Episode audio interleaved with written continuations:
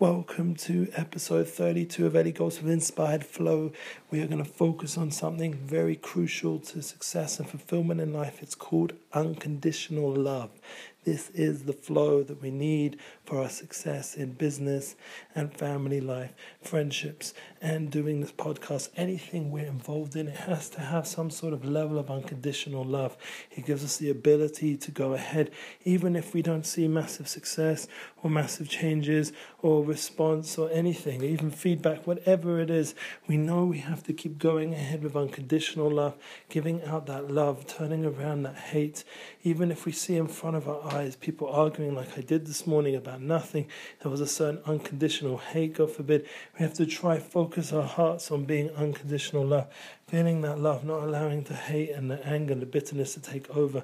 And even if we're in a relationship with someone who is starting to feel somewhat bitter and starting to take out some of that bitterness towards you, to still give unconditional love on certain levels. Obviously, there has to be boundaries, but to have a, a root level of unconditional love, that whether there's a development in the relationship the way you want it, you still have unconditional love to that person, and that is the key. Same with business, has to be a certain point of of trial and error, has to be a certain point of development together with a new job or a new boss or a new situation you have time to basically love and give and develop and be positive.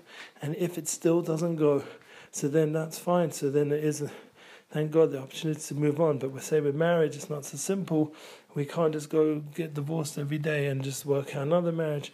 It's a very complicated process. We have to try and make it work and make sure the person we're doing it with is someone you can imagine forever working that through and giving that unconditional love. And especially once you have already children, that is the key to all children childbearing and child rearing and child development is through unconditional love.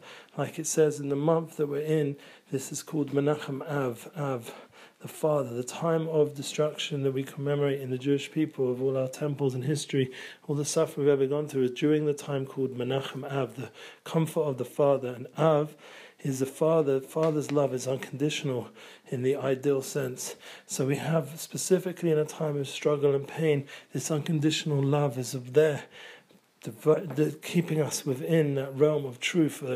We are always eternally loved. We have an eternal love and connection to our loving Father. And that is all the way back to the first thought of the first Father to create the world and bring it into reality, as we call different names for obviously for his father is one of them. So the concept of this thought, this love, this is the key to flow in our daily life of success and love.